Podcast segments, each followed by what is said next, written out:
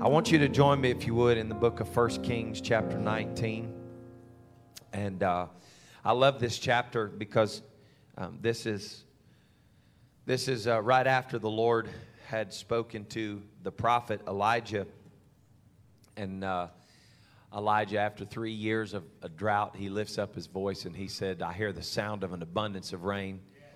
And he sends his servant and he tells him, Go again seven times. And uh, if I was preaching that tonight, I, I'd sure enjoy it. I've preached it a lot through the years. That sometimes you have to keep going back even when you don't see an answer. And uh, it, it is truly a powerful, powerful chapter that finally the servant came back and he said, I see a cloud. And it's, it's like, he didn't say it was the size. He said, it's, it's like. He said, I, I see a cloud. It's like a man's hand.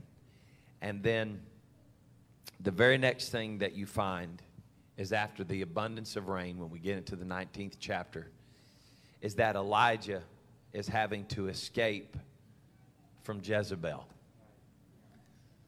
Why am I telling you that? Because I've come to help somebody tonight and tell you that you're never going to have a breakthrough in your life that there's not a fight coming on the other side of that breakthrough. And you got to make up your mind right now that your breakthrough is not your destination. Some of you are fighting right now and you're saying, God, if I could just get through this, if I could just get through this. Listen, don't settle your heart for just saying, if I can get through this, I'll be all right. No, if I get through this, I'm going to be hell's worst nightmare because I'm not going to just get through this and then quit fighting. I'm going to get through this and keep on fighting and keep on pushing. And when Jezebel pushes back, I'm going to push back even harder. Amen. I'm going to do it. And so the Lord came, the Lord came uh, to Elijah in a cave. And, and he asked him, he said, what are, you, what are you doing in here? Why, why are you hiding in here? And so um, Elijah kind of, um, he kind of cries to the Lord a little bit. And uh, he, he lets him know, you know, I'm, I'm just in here because I'm the only one that's left. And he sucks his thumb a little bit and plays a little little sappy game with the Lord. And I, I guess I'm the only one that's holding fast to truth anymore. I'm I'm the only one that cares anymore. And the Lord spoke to him right there in that cave and said, Get up from here, son. He said, I have 7,000 prophets that have never even bowed a knee. You're not by yourself. So listen, when you've heard from God and the heavens have opened, just wait. Jezebel's going to run her crazy mouth again. It's going to happen. And then you're going to feel that discouragement. But just know this you're never alone.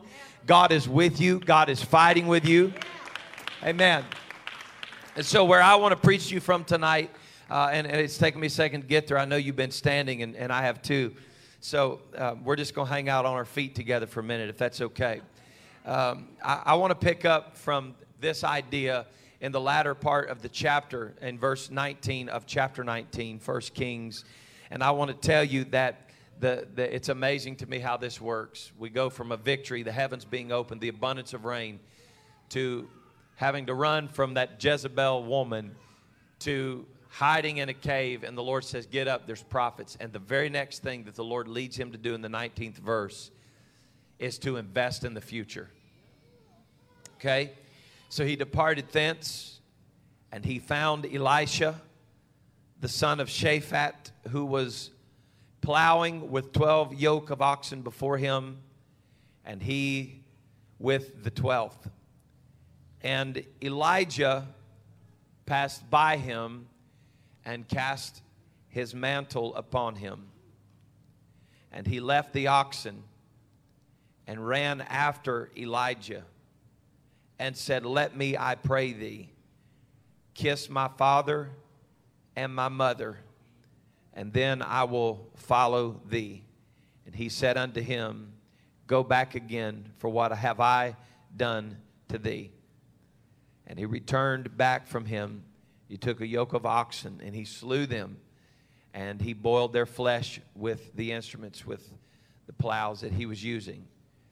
And he gave unto the people, and they did eat.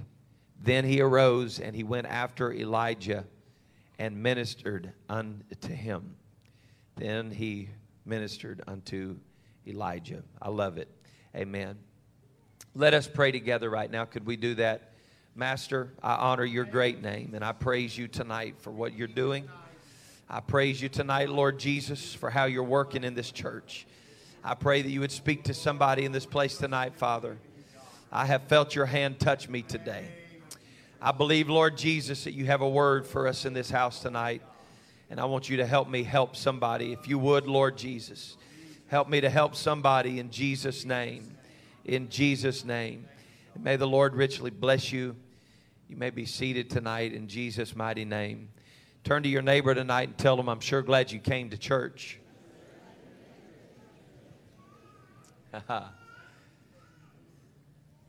I love being in the house of the Lord.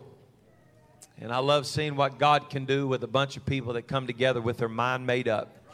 Amen. I feel like I feel like tough people are a dying breed. Amen. I've never seen anything like some of the weak people in our society today. But God's looking for a few good men and few good women that'll square up your shoulders and get tough. And when it gets tough, what you're going through, you just get tougher. Can I say it like that? that's bad English? But it don't matter how tough it gets, you just get tougher.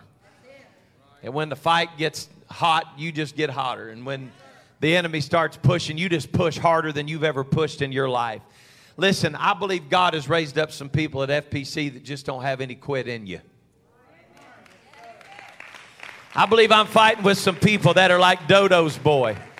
You'll fight till your hand cleaves to the sword. It don't matter. You're just going to fight and you're going to work. And I'm going to tell you what I believe tonight. I've settled it in my heart that God has given us people in this church right now that are going to be found busy when the Lord comes back. Amen. He's going to come back and find some people that are working hard for the kingdom of God. Amen. And I honor you for that tonight. I thank the Lord for faithful, faithful people that just keep on working in the kingdom of God. This, uh, as I as I led into tonight, the story uh, that I want to preach to you from, I began with a little bit uh, of just the understanding of kind of the context of where we were in the story, which I think is always important. I always want to be certain that the context of what we're preaching is crystal clear.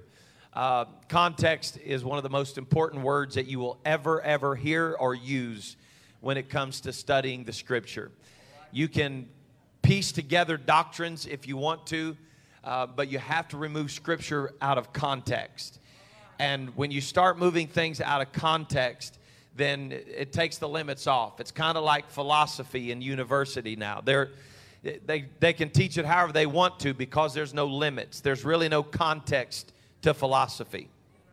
And philosophers have come to the place um, where they, they can philosophize about whatever they want to because it just don't matter. And, and if they're wrong, then, then when they die, they say, oh, such and such was a philosopher. And I, I made up my mind the other day um, when we were up in Wisconsin. There was bad weather that was supposed to come and the weather was supposed to move in at like 3 o'clock and then 4 o'clock and then 5 o'clock and ultimately we went to bed that night and uh, it was like 10.30 or 11 o'clock before the storm moved in. So the next day the talk of, of the town was the weather and all that. And i told somebody I said, look here's the deal. I, I made up my mind. I either want to be a philosopher or a weatherman. Because if you're a philosopher really i mean you can say whatever you want. Just be as stupid say whatever. Just this is my philosophy, and, uh, and somebody will buy it. And somebody will believe it. And if you want to be a weatherman, I mean, uh, it's, a, it's a great place to start if you just enjoy taking a guess at things and say, uh, well, tomorrow there's a 50% chance of rain. Well, that's about any day in the year. I think if I was a weatherman, I'd just wake up every morning and say, there's a 50% chance. Because there's 50% chance you're right and there's 50% chance you're wrong. And I told the group of people that I'm with, they weren't, they weren't uh, Christian people, as apostolic, whatever people. And, and I just told him, I said, I think I missed my calling because as a preacher, if you misquote a scripture, people hang you up by your toenails. And they won't come back if you say something they don't like. But you can lie, you can say, the weather's coming at 3 o'clock, and they'll watch their phones and watch you all day long. Say, well, now the weather has moved till 11 o'clock. You may miss it by 10,000 miles, and they're going to turn that crazy hell box on every day and watch the weather. Isn't that something? But context is vitally important when you're reading the scripture. You can't just you can't just jump in the middle of something and say, this is what the scripture said, and, and then walk on with it. And there's really, uh, I'm not trying to be too slow here, but uh, I always want to be helping somebody while I'm preaching too. And I, and I want to help young preachers to understand that nitpick preaching is, ne- is never healthy. It's never healthy to just pick a little something out and preach it and stand on that. It's actually dangerous. When you start grabbing little things, I want to be able to stand on a solid foundation and say, I know what I'm saying, I know what I'm preaching, and I know what I'm believing.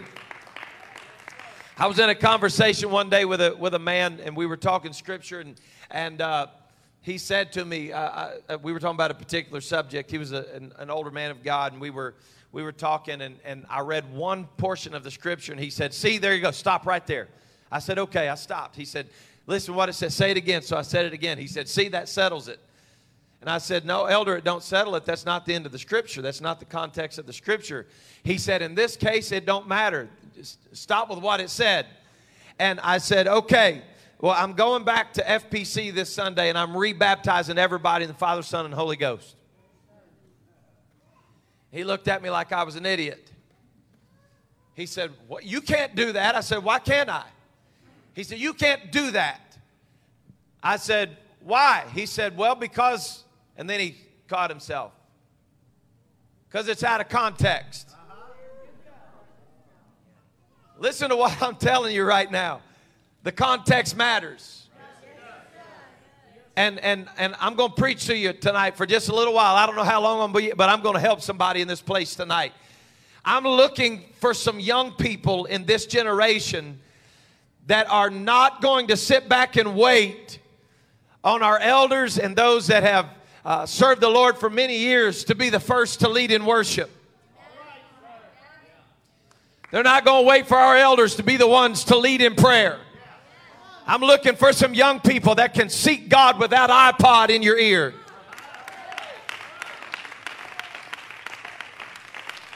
So, the context of what I'm preaching to you tonight is that the Lord leads Elijah to another generation of prophetic succession. Why did he do that? Because Elijah is in a season now where his ministry is coming to an end. But the Lord needs another generation of Jezebel slayers, Jezebel haters, Jezebel despisers. Oh, my, my, my. This might be a little tough here for just a little while tonight. And so the Lord leads Elijah to understand I need somebody that can follow after your ministry that I can do something through. And here's the way I'm going to do it. The first thing I need you to do is get up out of this cave, realize you are not alone. But if all the prophets die in the world, if the 7,000 that have never bowed a knee, if all of them die, that's not your problem. But what is your problem is if there's not another generation that knows how to believe what you believe and knows how to speak what you're speaking. So I need you, Elijah, to get up out of this cave and go find another generation to pour yourself into. Can I preach a little bit on Sunday night? I might just drop down into third gear and climb the hill for a minute.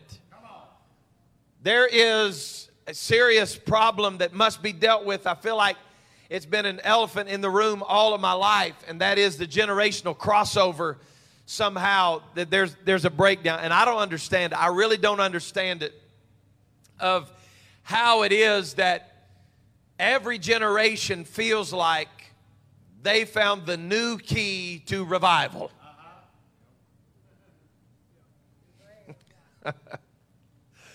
Woo-wee.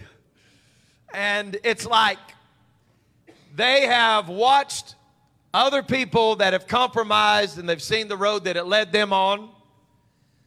But when God gives them the opportunity to lead, it's like they would absolutely be so out of touch with culture if they had to say the same thing that the old elders had to say. Now, I know that's just awful, isn't it? It's an awful thing to have to be like the old man.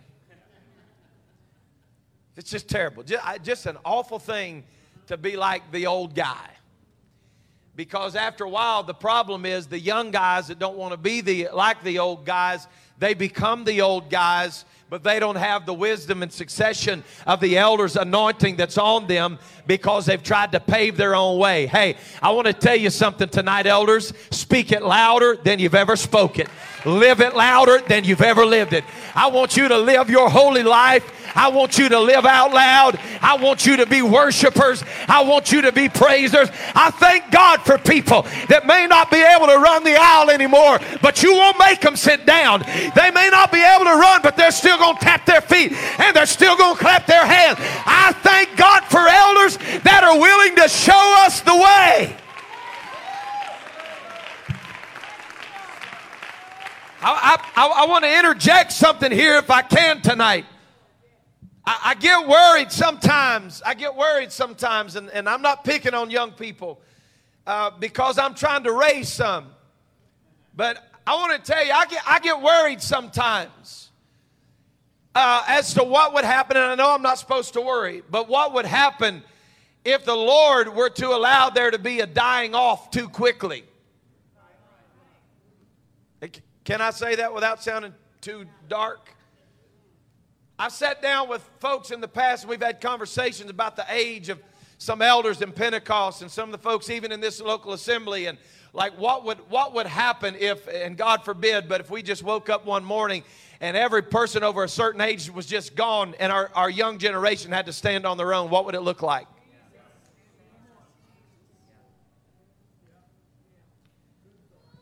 but but the interesting thing is when you have elders that are willing to vacillate on what they, they believe and what they've always preached and what they've always taught because they don't want to be labeled as the old preacher that's just always trying to keep his thumb on the young preachers.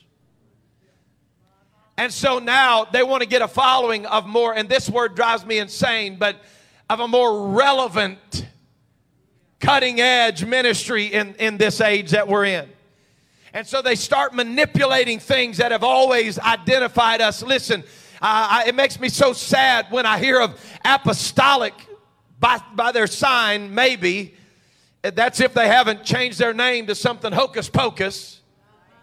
Why in the world are people so ashamed to be labeled apostolic?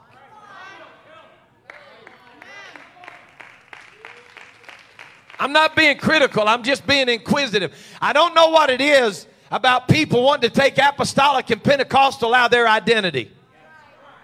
And it saddens my heart when I see people that start manipulating and changing things. Well, we're, we're not going to dance anymore. We're, we're not, we're not going to be real, real public and expressive with our worship. And, and I want you to be very, very careful. Now, if the Lord really, really moves, then, then you can speak in tongues. But I, I, I, don't, I don't really want you speaking in tongues out loud. And we don't want tongues and interpretation in the church anymore. And we don't want the gifts of the Spirit flowing anymore. And we don't want the prophetic flowing anymore. And so eventually, what we're wrapping ourselves up into is we're saying it's all right to just be a social club, but to do it in Jesus' name. And so I'm just going to tell you that as long as there's breath in my body and as long as there's breath in your bishop's body, this will always be an apostolic, dancing, shouting, tongue talking, aisle running. Hey, I'm telling you right now, I don't want to have church like a TV evangelist. I want this to be an atmosphere where lives are changed, where people are healed, delivered, set free.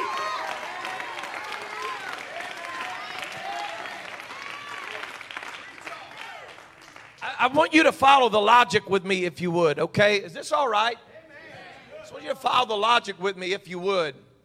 That we take away the things that have made us powerful in order to become more relevant but what people are really looking for is not what made us relevant, it's what made us powerful. Did, did I say that too fast? You can't remove yourself from the staple identity of apostolic Christendom and then feel like you've made yourself more relevant and then stand around and wonder why in the world people are leaving the same way that they've came in.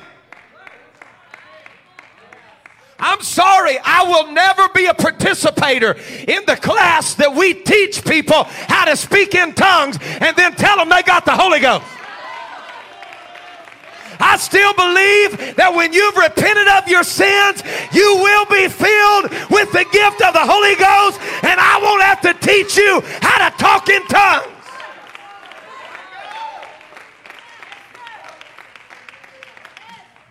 Oh, my, my.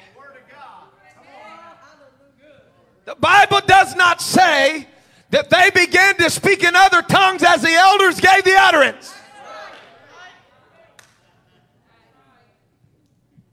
I wish Brother Lang was here tonight. He could verify this and tell you it's true. But there was a story that he used to tell about a man down in southern Indiana where he was from. Apparently, was a part of, of, of a different kind of movement. I don't even know what to call it.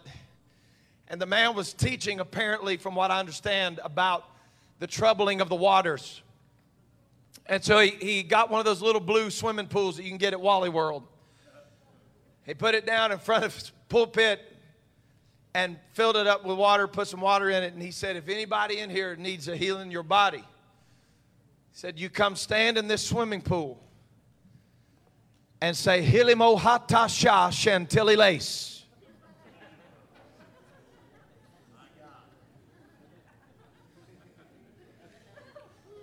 If he were here right now, he'd be nodding his head.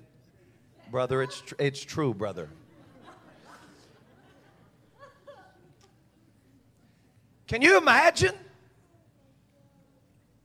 And I, am not making fun of the Holy Ghost. No.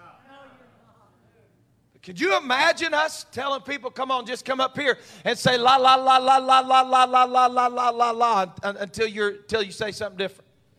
I used to hear people just say hallelujah, and so hallelujah, hallelujah, hallelujah, hallelujah, hallelujah, hallelujah. That's not getting the Holy Ghost.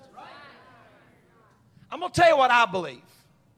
We've proven it now by science, but I'm going to tell you what I believe by Scripture and what I believe by the evidence in my life and what I believe by the people that I've seen get the Holy Ghost. I'm going to tell you what I believe. I believe that you're going to be praying, you're going to get everything out of your life, you're going to repent of who you were, you're going to become a new creature that's ready to serve God, you're going to empty your vessel out of the old man, and then God's going to fill your vessel with the Spirit of the living God. And when you open up your mouth and you begin to speak, it's not going to be a language that I can teach teach you, and it's not going to be a language that somebody can impart to you. It's going to be the Holy Ghost making utterance through you, and you will speak with other tongues as the Spirit gives the utterance. I believe that.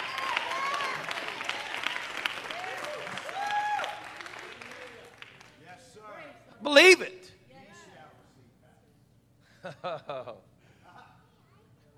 I don't want to be a part of something that's removing what people want so we can call ourselves relevant. Can I just say that I love people putting on their best when they come to be for, with the king? Somebody asked me, uh, like, some time ago, they're like, why, why do you guys dress up at church? Well, I dress up, I'd, I'd dress up if I was going to meet the president or the king of a nation. And I don't dress up so everybody else can see the kind of clothes I wear. I dress up because I'm coming in the presence of a king. And I don't care what your best is. I really don't. Listen, this is not about how much you can afford. Whatever your best is, you need to give God your best. I don't shine my shoes so people will compliment them. I don't tie my tie so people will compliment it. I do it because I know who I'm coming to see. I know who I'm coming to worship. And I want to be a generation of people that say, God, you deserve my best.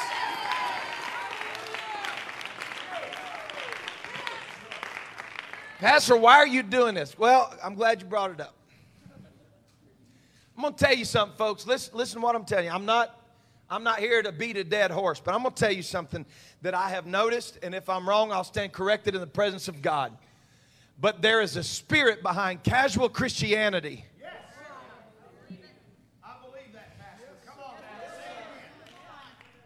There is a spirit behind this age that we're living in right now that tries to make all the things of God common ground.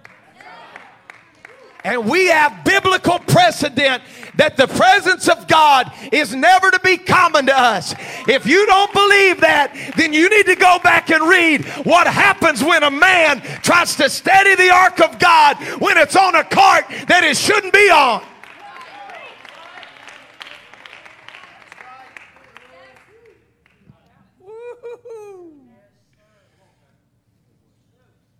And so we get a new generation that thinks we need a new cart, a new way to move it, new way to do it. And we start removing things. Well, Pastor, those are just sacred cows. I'm going to tell you something about sacred cows. Brother Snow could probably tell you about sacred cows. Holy cow.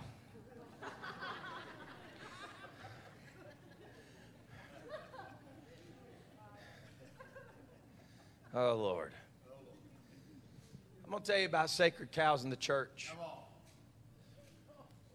There's some things that I'm just simply not willing to relinquish. And, and, and, I want to tell you, it doesn't have to be a heaven or hell. I'm so sick of that conversation. I am. I'm, I'm just being honest.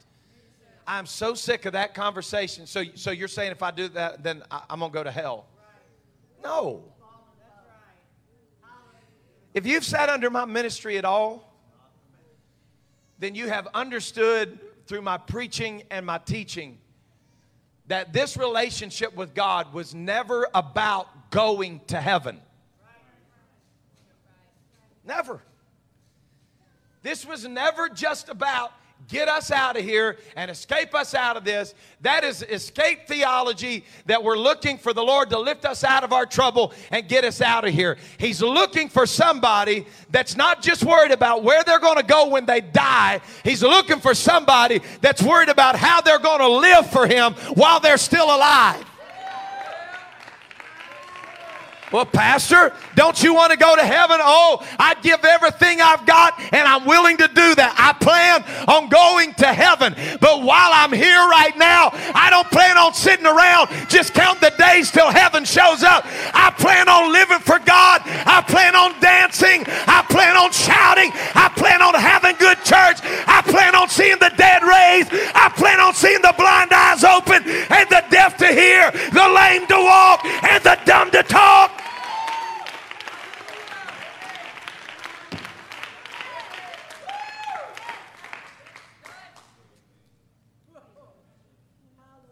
Let me preach to you. I'm not going to be here real, real long tonight. So, what we have transpiring here is that we got a prophet that's coming to the end of his ministry, and the Lord knows that. He knows all things, and the Lord has seen the stand that he's taken. The Lord has seen his discouragement, and he's raised him up to let him know you're not alone in this fight. And so now, He's sending him to find somebody for prophetic succession that's going to follow in his footsteps. Somebody say, Speak the same thing. Boy, if you've ever read 1 Corinthians, the first chapter, I'd recommend just go back and read it again. We need that table in Pentecost. And I've said that to the, to the top leaders of the top organizations in our movement. We need that table in our movement again where we can sit down at a table and speak the same thing and be of the same mind and the same judgment. I am so tired of fickle doctrine. I'm so tired of vacillation, people going back and forth. And, and, and I, I, I shouldn't get sidetracked here, but there's got to be something deeper to this than just finishing a class and then you're, you're just I finished my class, so now I can be used of God.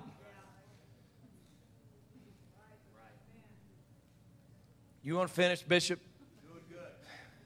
Pretty sure there's watermelon juice all up here. I'm dropping the old melon.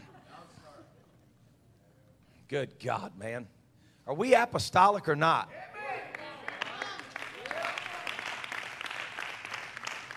It's like you just complete these four membership classes and then we'll put you in a Sunday school class. I, am sorry, but me and Brother Haney don't feel that way. We, we still believe in this church that we need holy people that are going to impart to our children.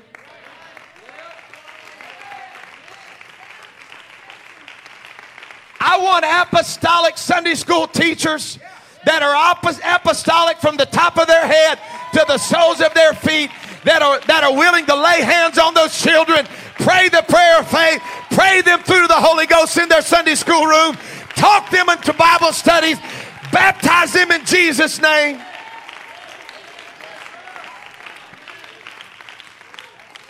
God have mercy. We need. Somebody shout, I'm apostolic. Woo! So, anyhow, that was free. And so, what we've got is we've got a young man. Come here, Eli. Is just going about his business. Now, here's all I need you to do, buddy. I want you to act like you're, you're a strong dude.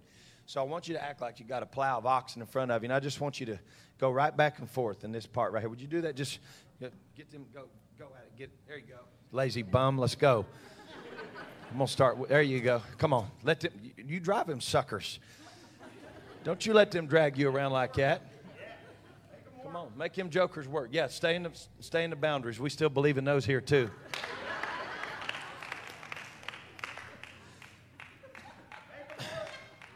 Man, I'm preaching all kinds of good stuff. You just left half the field undone over here, son. Brother Russell, you're a way better farmer than that.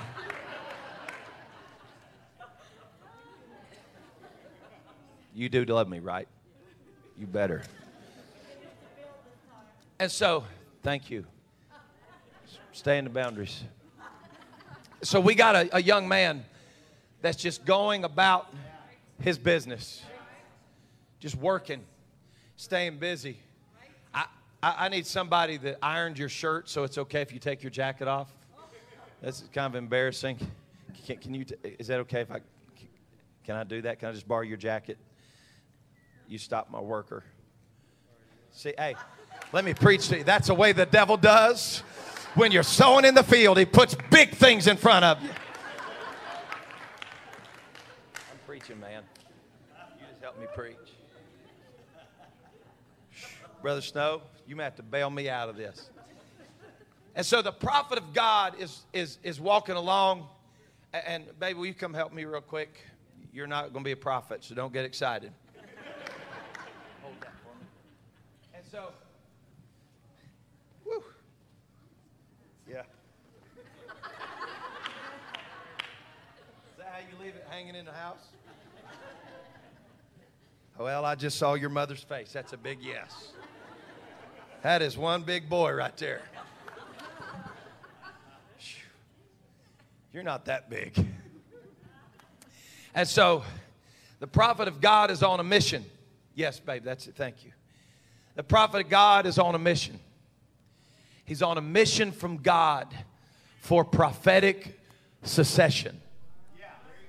I need somebody that can take what God's been doing in me and multiply it.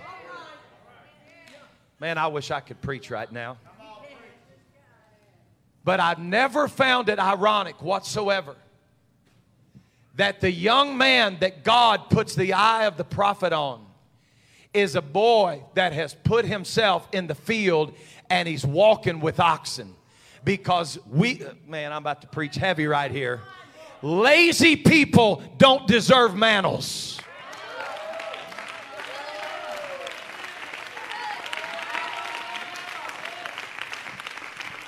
You don't deserve a mantle by standing around saying, I've been called. I know I'm going to be a preacher. I know God's going to do great things through me. Mantles only come to people that aren't looking for mantles. They're fulfilling the job that their father asked them to do.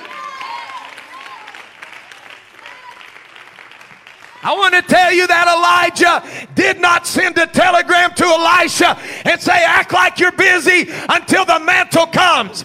God chose a man that was busy working before he ever knew the mantle was coming his way. Can I just break it down and preach it to tell you Elisha wasn't waiting on a pulpit, Elisha wasn't waiting on a travel trailer and a full evangelist schedule. He was just doing the will of his father in the field.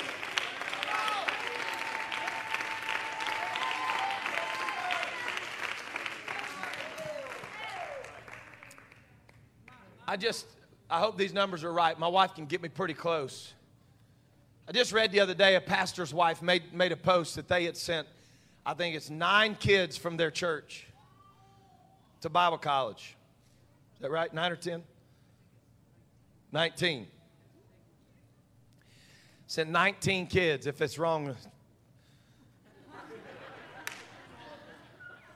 I was going safe, baby. Nevertheless, 19. No, don't worry about it right now. We'll make it sound as evangelistic as we can.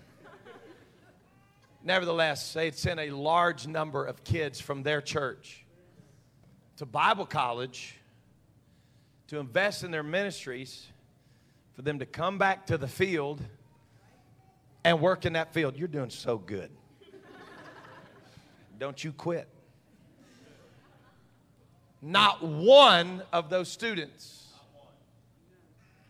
out of the not one, after that pastor invested in them, and invested seed in them, went to Bible college, and came back home to work. Every one of them pursued a full time paid position in a church, somewhere where they could be paid to go work. I sent a kid one time to Bible college. We invested financially in them, sent him. Came home for a break, and he said, I'll come home right now for 400 a week and three weeks paid vacation. I said, Would you like the world on a string sitting on a rainbow as well?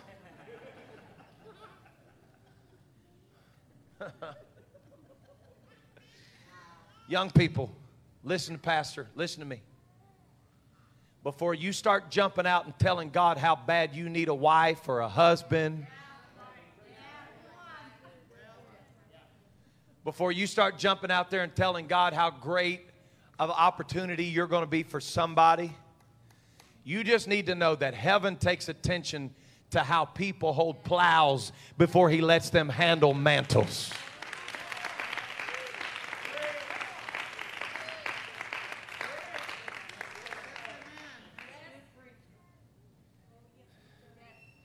I want you to know, and I'm not trying to embarrass anybody, that we have incredible people in this church that have had opportunities outside of this church in the last few days, one of our ministers in this church received opportunity to work full time at another church, probably the greatest opportunity that he's ever heard or received in his life. He sent me a text the next day and said, This is where my heart is. This is where I'm going to be. I'm going to stay here and work in the kingdom of God. Listen, this is not about control.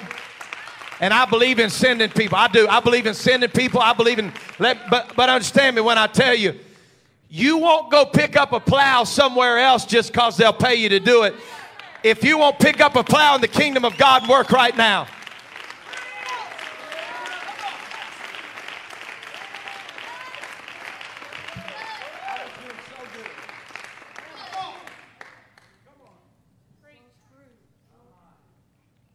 I had a man come in my office one day. Are you getting tired? You okay? You're good? Okay. You're good looking, right? Is that what you said? You're good looking?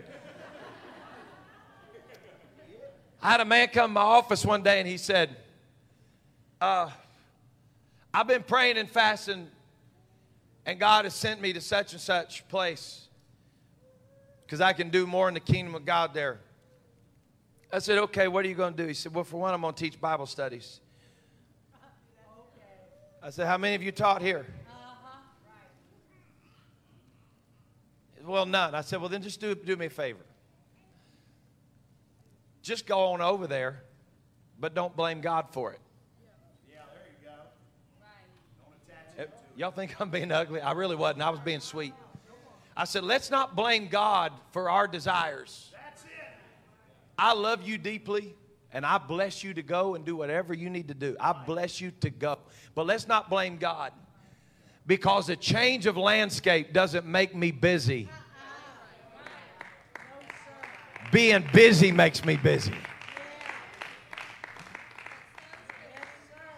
Man, if I could ever preach to those big conferences, I'd win thousands of people. I'm just going to tell y'all something. Bishop can testify to this. That preaching to thousands of people sounds a lot more fun than it is when your whole conference is ruined. And they put you on the last night and you want to puke for three solid days. Now, it's a thrill when it's over. I'm going to tell you, I'm going to tell you something, church.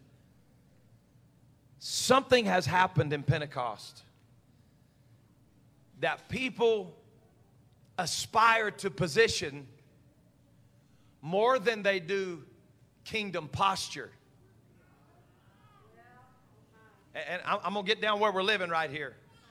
And we'll let the people who are paid staff dig in and go after the work. And I thank God for, for, for everything we do. I thank God for big outreach events and all that. But I'm just curious tonight if there's anybody in this church that prayed through because of a block party. Anybody? Do we have anybody in this church that was converted over a block party? Anybody? How many do we have in this place that were converted when you came by personal invitation and connected yourself to this church through a person? You came. Really? Are you seeing the difference? This is about loving people. This is not about how big of a church we can build.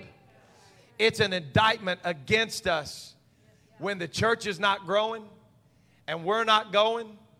The indictment against us is that we're not reaching and we're not teaching. I, I, I don't, I don't know. I, I don't know what it, what it looks like to build a church off of just feeding the poor, because I believe in feeding the poor. But there's something about the language. Bishop spoke about it tonight, and he didn't know what I was preaching. But it's, it's amazing to me how that our movement, how much we preach about harvest,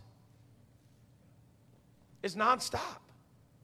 I mean, even particular ministries that we've had in Pentecost through the years are about harvest time, harvest, harvest. It's all about harvest, harvest, harvest. Do you know what it looks like before harvest?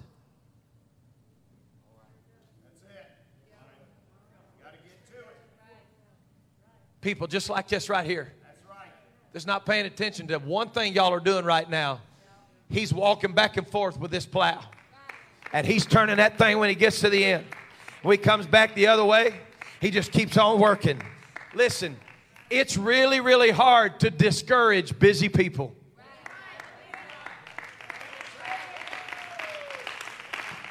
It's really, really hard to offend people that are praying people through to the Holy Ghost and sharing the Word of God with people. Jesus never one time, look in your Bible, never one time told us to pray for harvest. He told us to pray for laborers that the harvest was already ready.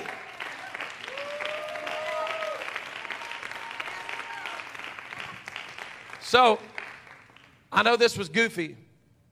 People didn't like slogans. But I remember, I'm going to talk like the old men. I remember each one, reach one in 91. Remember?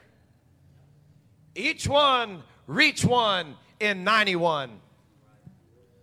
Man, we had it together then. We got our banners done, a little vinyl print. It would have made Jordan Fry crawl under the table and suck his thumb, probably. if you would have seen what our banners looked like in, the, in Pentecost in the 80s, I remember those great big building a better you banners. The greatest churches in Pentecost had the ugliest vinyl banners. They looked cool at the time. Now we get all that screen printed, Bishop. Oh, it is slick as snot on a doorknob. We got it. But I want to reach back into 91 and talk to you for a minute. I have never seen anything that changes the heart of a Christian like making disciples. Ever. This woman right here is one of the greatest soul winners I've ever met in my life. You are? And the enemy fights soul winners.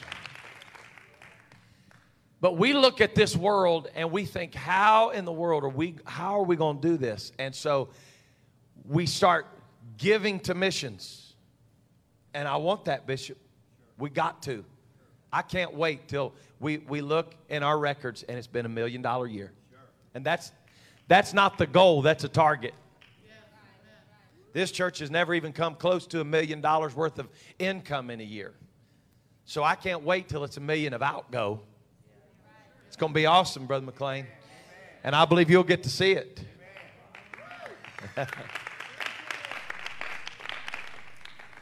but I'm going to tell you the danger. Can I just, can I be me for a minute? Can I be real? I'm going to tell you the danger of how our motto has shifted. We've gone from each one reach one to each one give one. Because it costs less to just throw a buck in the bucket and say, go give this to a missionary who's willing to go overseas and dig people out. How do you think missionaries win people? They sit down in a coffee shop in the middle of Europe and beg God for one person that knows how to speak English. And they sit down with that person that speaks English and they say, What are you doing here? I just moved my family here to be missionaries. I'm starting a church here in town. Oh, where's your church? I don't have one yet.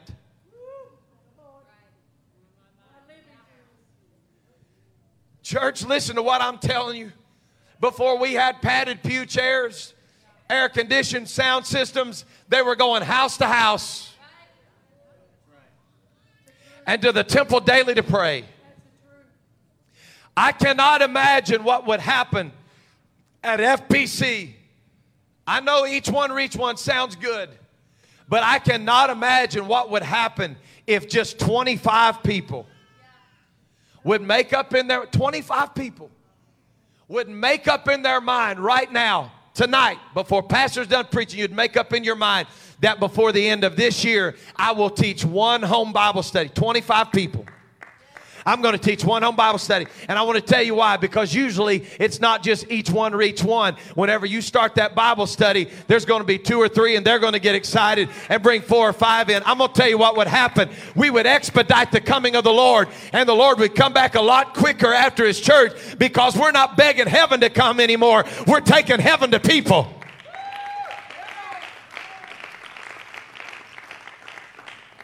Oh, my, my. It's not that boring, is it? Bible studies? They're not bo- that boring, are they, Austin? No? We've been doing one together. It's not that boring. I'm not that bad of a teacher, am I? You'll keep coming back. I told him the other, other day, and I'm not trying to embarrass him. I told him the other day, I said, Let me tell you why, I, why I want to teach you. Because this thing's going to get a hold of you. Yes, and I said, You're about to take what I'm teaching you, and you're going to start teaching people, and you're going to start, it's going to, hey, this is how this thing works. And I want you to know tonight I still believe in you. And I still believe God's got his hand on you. And I still believe you're one of hell's worst nightmares. I still believe that. And I believe some of you that are quiet and, and, and you're sitting back and I can't do that. Oh, yes, you can. It'll amaze you what you can do with a cup of coffee and just loving somebody.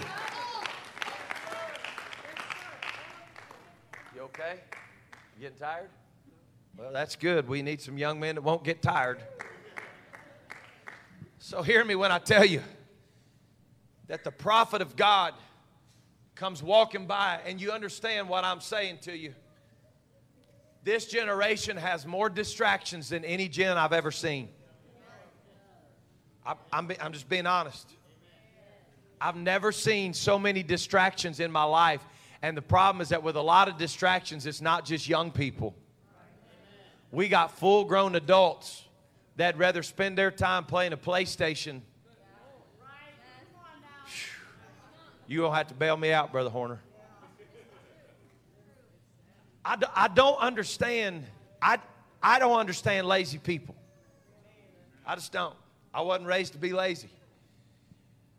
I, I, does anybody in here know what Becky's beads are? Nobody? When I was a boy, I hadn't even had a good day of playing outside unless I came in and had Becky's beads on my arms and back of my neck. It's them little dirt things you get where you've been sweating outside. My mom would say, Ooh, baby, you got Becky's beads on the back of your neck.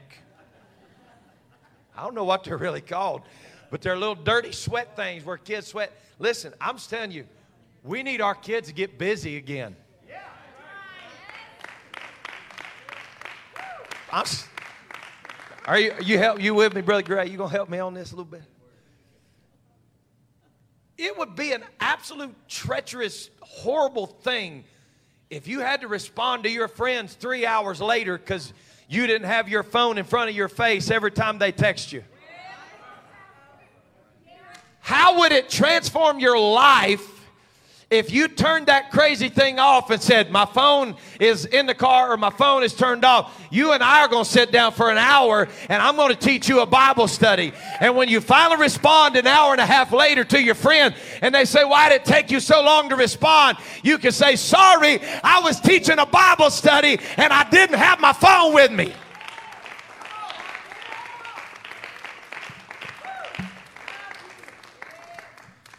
Something is happening in the undercurrent of this church. And I believe that there is a spirit in the undercurrent of this church that looks just like this dark, handsome boy right here that's walking in front of these people. I believe that there are people in this church from the youngest to the oldest that have a mind to work like we have never had before. And you listen to me tonight, church. I'm telling you that God is desiring to use this local assembly to usher in the harvest like we have never seen before. But we're not going to see it when we stand by waiting on a mantle. This language is so powerful. Everybody doing okay? I'm about done. Because he never looks up. He keeps on working. Can you give me that verse tonight, Brother Wendell? So, as Elijah passed by him, what's this mean? It means that Elijah has been watching what this boy's doing. And he sees this ain't no lazy boy right here. This is somebody right here that I believe could do a little work. And he watches him and studies him for a minute. And then he says, I just want to try a dress rehearsal. And I want to see what this generation can do with a dress rehearsal. So let me just tell you right now, elders, we need to start trusting this generation with a little dress rehearsal every now and then and actually believe in them and tell them, we believe you're going to do great things for God. And the Bible said that Elijah watched that boy and he came walking by him. And when he did, the scripture said that as Elijah passed by him, that he cast his mantle upon him. Go to the next verse for me. It said, At that moment, he left the oxen. You can leave the oxen right there if you want to, Eli. And he ran after Elijah. He ran after Elijah and he said, This feels so good right now. I don't want this to be a dress. I want to know what is this that I'm feeling? What is this old time power? What is this that you just laid on me? I've come tonight to FPC to lay some things on some young people and let you know it feels good to be old fashioned, it feels good to be apostolic. I thank God that Elijah didn't go get a new mantle with sequins on it that was pretty and leathered up and had holes in its jeans and said, Try this. He took that old mantle that had carried him through the dark nights, that had carried him through caves, that had carried him through droughts. It was that same mantle that he had on when he heard the sound of abundance of rain. It was that same mantle that he had on when the heavens closed up. This old time power is what this generation needs. They need an old mantle. If we want our young people to shout, let's show them how to shout. If we want them to dance, let's show them how to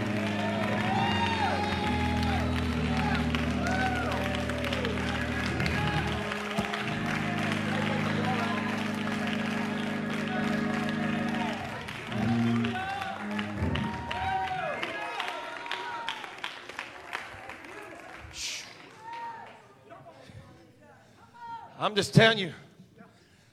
I don't want no new mantles falling on my kids. I'm sorry. If you're St. Clair, I want you to start following him. I just want you, to come on, St. Clair girls. I can pick on my kids.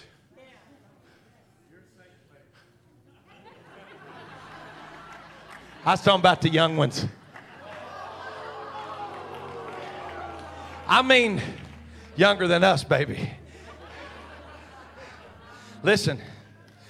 I'm just being honest. Come on, you walk with me. Me and my wife have talked about this many times. There's some things and some people that we don't want pouring into our kids.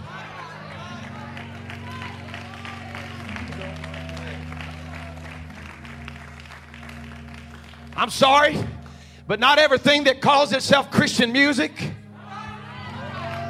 that is not Christian music. I want my kids to not be unfamiliar when we walk into a service and somebody play there is power power wonder working power in the blood of the lamb. There is power power wonder working power in the precious blood of the lamb. Oh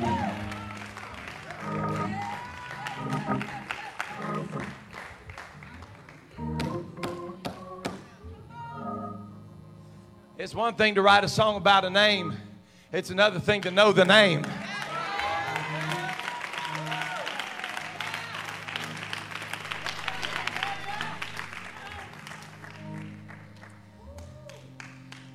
Some of us wouldn't know what to do if somebody got him. God is Elohim.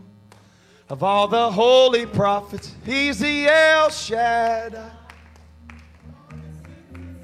He's a mighty of all the sacred pages. Y'all hear that?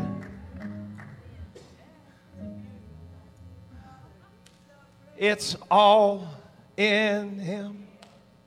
It's all in Him. The fullness of the Godhead. Oh, it's all. Yes, it's all. The mighty God is Jesus, and it's all in Him. Here's what I'm telling you tonight. Forgive me if I sound ugly, but I'm tired. Oh, God. I'm tired of having to pray off mantles off of our kids that we've let the world throw on them and said, We're sufficient enough to teach them they'll be okay. We can let them go to a dance and they'll be all right.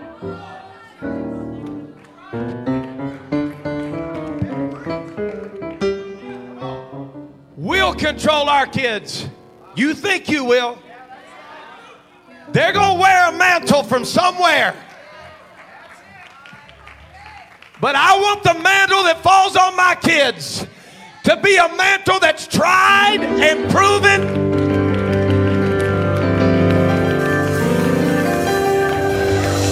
By the time Elisha felt that mantle, that mantle had already learned how to handle Jezebel. Is it any wonder that Jezebel is running our kids half to death when their mantle doesn't know how to deal with her.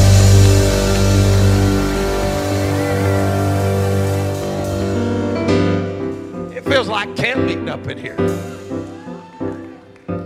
There's something generational happening. That God's using people in this church. I, I, I, I feel that Holy Ghost funnel that people are going to begin pouring themselves out. And it's going to start dripping on some of these kids.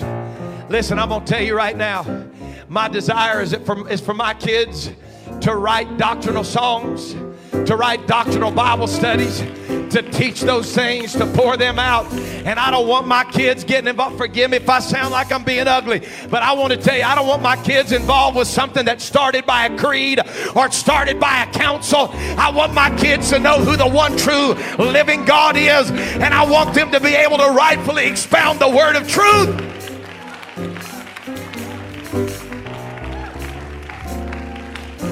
This is a dress rehearsal. Now, I, I, y'all stay. You're all right. Just stay right there. You can, you can keep walking, whatever you want to do. Y'all stay right there. I don't want you breaking your ankles. Now listen, I, I, I don't I don't like this part because because it's hard. It's hard for me to deal with, and and I, and I was a little bit troubled about whether or not to kind of preach this or not. But it's important. It's important without delay to be sure this is in somebody tonight, because the Scripture said in, in 2 Kings, the second chapter. And it came to pass when the Lord would take Elijah into heaven by a whirlwind that Elijah went with Elisha from Gilgal. He went with him. Put your hand right here on his shoulder. We're about to go somewhere, but I'm not going by myself. I'm going to take you with me. Elijah said unto Elisha, now you got to follow me with the story right here for just a second. He said, You stay right here. I pray the Lord has sent me to Bethel. And Elisha said unto him, Can you read that back there? And Elisha said unto him, As the Lord giveth, and as thy soul liveth, I will not leave thee. What? As the Lord liveth, and as thy soul liveth, I'm not going to leave you. So they, I love this, they went down to Bethel. And then came the sons of the prophets. But then came this uncomfortable moment, Brother Snow, when this whirlwind came down from heaven. And it lifted up this man of God that had fought devils, had prophesied the word of God, but his tenure had come to a close. And the Bible said, you see this one right here? The Bible said that as Elijah disappeared out from the sight of Elisha, that out of the heavens, the only thing that was left was a mantle.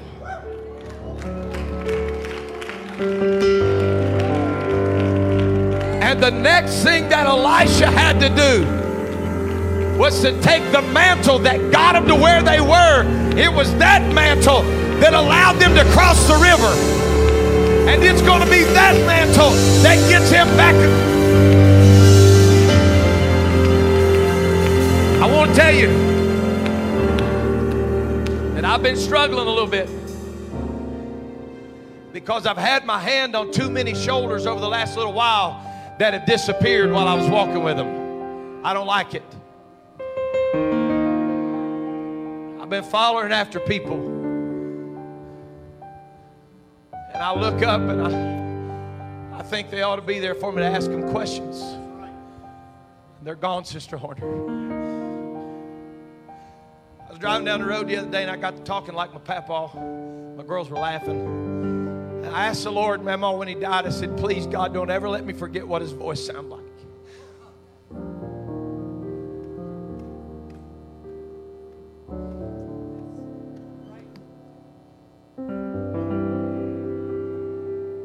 But you hear me when I tell you? There's some things that these old men are leaving behind. That if somebody don't pick it up, I'm, just, I'm, I'm, I'm, I'm, reaching for you right here. I preach a little bit of this at missions conference. But some of us have taught our kids when times get tough, just start building a bridge to get back across. But I'm reaching for some young person tonight to tell you put your tools away. It's time for God to do a supernatural work in this generation. Elisha did not build a bridge to get across. He didn't start cutting down trees and looking for a way to cross that river. He reached down and got that mantle that fell from heaven. And he said, I wore it one time before and I felt it during the dress rehearsal. But right now, I've got to believe that if it got me and the elder here, it'll get me back across.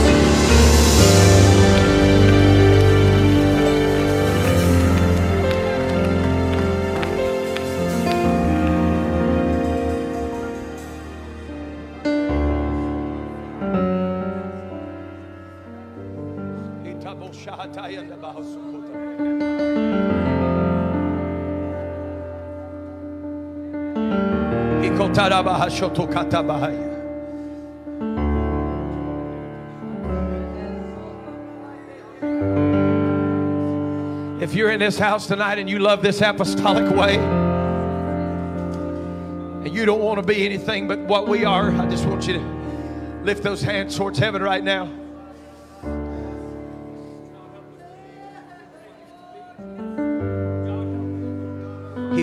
I'm telling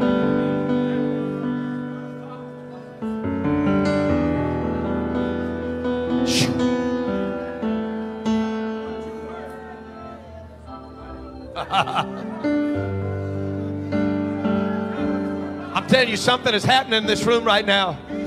When some of you lifted your hands, you begin to feel the glory of God, the weight of God rest on you.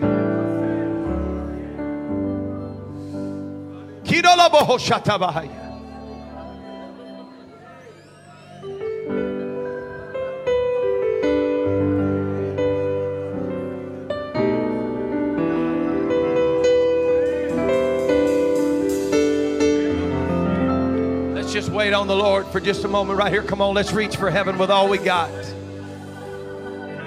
From our musicians to the sound booth right now, I just want us to all reach for heaven right now. Let's do it. This is a pivotal moment, a shift in the Holy Ghost right now. Shanda da basota.